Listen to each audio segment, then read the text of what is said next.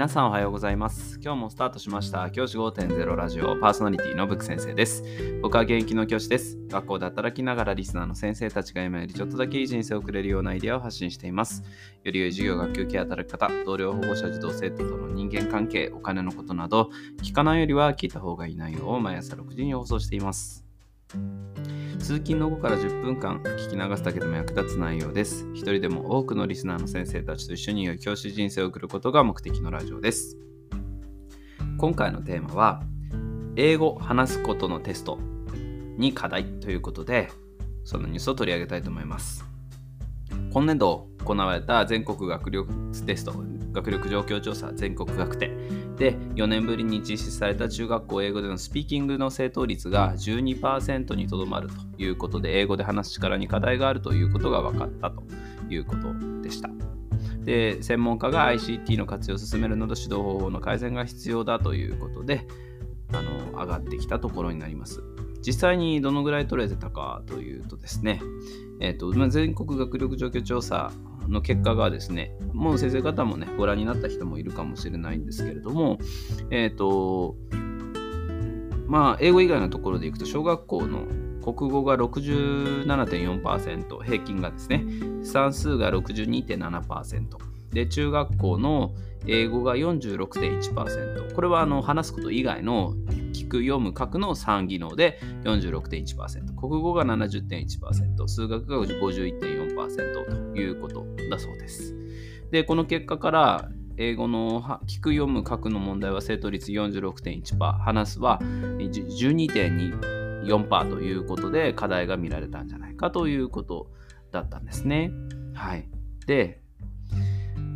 この今回のテストに関してなんですけれども僕はですね正直なところ僕実際自分の学校でもこの話すことのテスト実施したんですけれどもかなり、うん、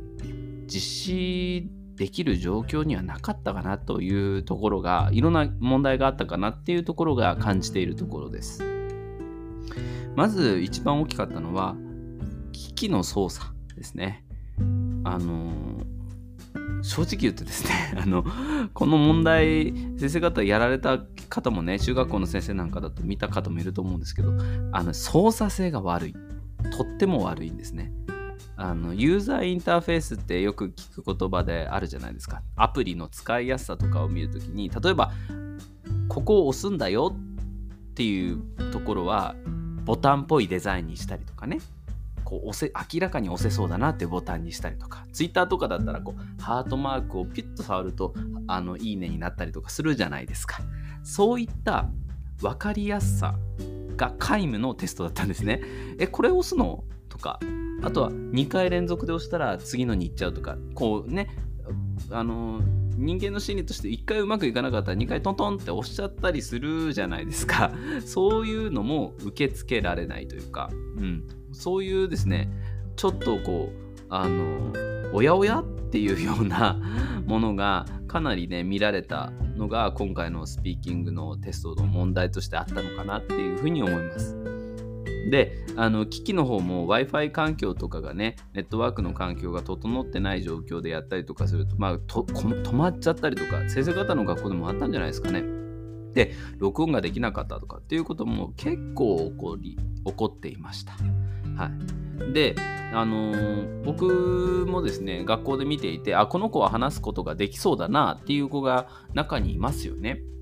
授業とかの様子見てたりとかするとこの子は英語できるなとか例えば習い事行ってるとかいろんな理由があると思いますし授業もちろん授業の中で話せるようになってるって子もいると思うんですけどそういった子たちがもう一個の理由なんですけど話すことがちょっと恥ずかしいっていう状況があったかなって思うんですよ。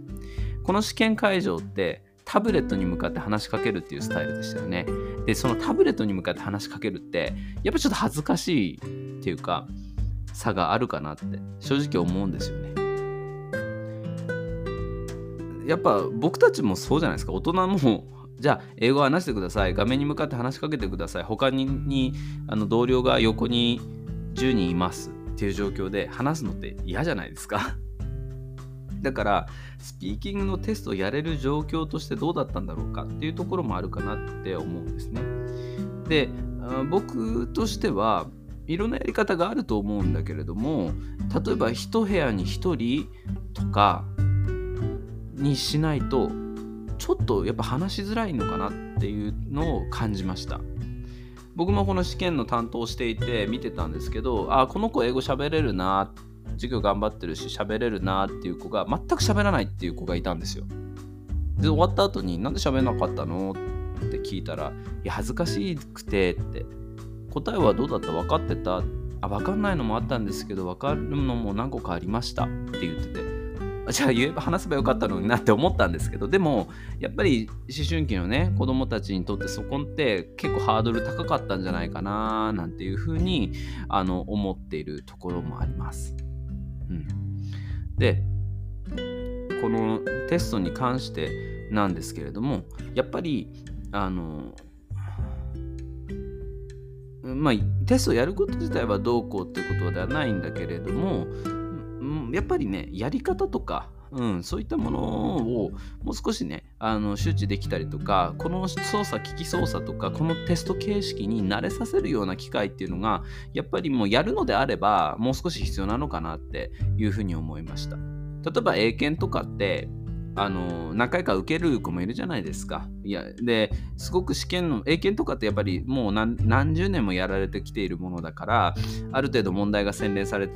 どの子にもできるような状態になってたりとかするわけじゃないですか。あとは英検の二次試験の面接の、まあ、スピーキングのテストって大体練習とかあの括弧問とかねあの本とかに載っててそれを見たら練習できるようになってたりするじゃないですか。そういったものがちゃんと準備できてることが大事なのかなって思いました。パッドでで、はい、じゃあやってっていうのは、やっぱりちょっと不親切だし、じゃあ実際にこれで測れるのかって、このこのその子の持ってる英語力測れるのかっていうところも疑問かなっていうのが正直自分としてはあるんですよね。うん、なので、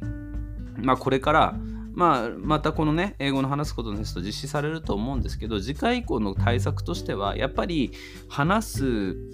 場面というかその普段の授業とかで先生方の授業とか僕いろいろ見させてもらうんですけど本当にね英語の先生方っていろんな授業今までのねあの文法訳読式の「はいじゃあこれ訳せ」とか日本語しか喋らないような英語の授業からの脱却を英語の先生方いろいろされてるんですよ。工夫されて。で小学校の先生なんかも英語の授業でね、英語得意不得意あると思うけれども英語でしっかり先生方も話して授業をやってるって方がたくさんいらっしゃるわけですよ。だから先生方の努力話すことをできるようにさせようっていう努力は本当にね各学校でやられてると思うからそこを責めないでほしいなと思います。今回の結果を見て。全然話せてないじゃないかじゃなくてじゃあ話すことの力はついてきてると思うんです。僕授業とか見させてもらうし授業自分も授業するときに英語のよく話す力明らかについてきてるなって子供たちの中で英語を話すという抵抗感っていうのはかなり減ってきてるなって思うからこそもしスピーキングテストを行うのであればよりこうその子たちが頑張って普段英語を話してる子たちが報われるようなテストの問題を作っていくっていうことは大事だと思いますし英語その話そうと思ったけども話せなかった環境がある子たちもいるわけだからそこをこ環境を整えたりとか、うん、そういったことも必要だと思いますのでやっぱりね問題を作る側にもやあの何て言うんですよね単に話す力に課題だっていう言い方をするのではなくて話す力に課題があるかもしれないけれども先生方が一生懸命やられてることを認めた上でじゃあ次回以降じゃあ話すことのテストやる前に例えばね過去問というか過去問じゃないけどこういうテストだよっていうのを実際にねあのタブレットでやらせてもらう機会があったりとかそういうふうに準備しておくのが筋かなっていうふうに思うんですよ。今回に関しては正直ですね前回のあの4年前の話すことのテストをやったらどうですかぐらいなそこので問題を配布しときますねみたいな正直ですねぶん投げられたわけですよ今回は。そんな中で先生方は一生懸命やられてたと思います。だからそういうのじゃなくてもっと計画的にじゃあタブレットで今年今回できなかったところもあるわけだからそれを4年間かけて改善をしてきちんとできる形で子どもたちが話すことの力をつけた子どもたちが一生懸命やったら結果が出るようなテストを作っていくっていうのは僕僕はあの文科省の仕事かなっていうふうに思います。先生方本当に現場でよくやられてると思います。子供たちも本当に英語を話す力ついてきてると思います。そこはね、あの認めてあげていいんじゃないかなって思って、もちろん話すテストに問題がある、テストだけが問題だっていうことじゃないけれども、テストもよりあの洗練された問題にしていくっていうことは大事かな。今回は2回目ですから、まだ2回しかやったことないわけですよね。今までの歴史の中で。だから3回目はより良くしていくっていう工夫が大事なんじゃないかなというふうに思いました。じゃあ今日はこの辺で起立例着席。さよならまた明日。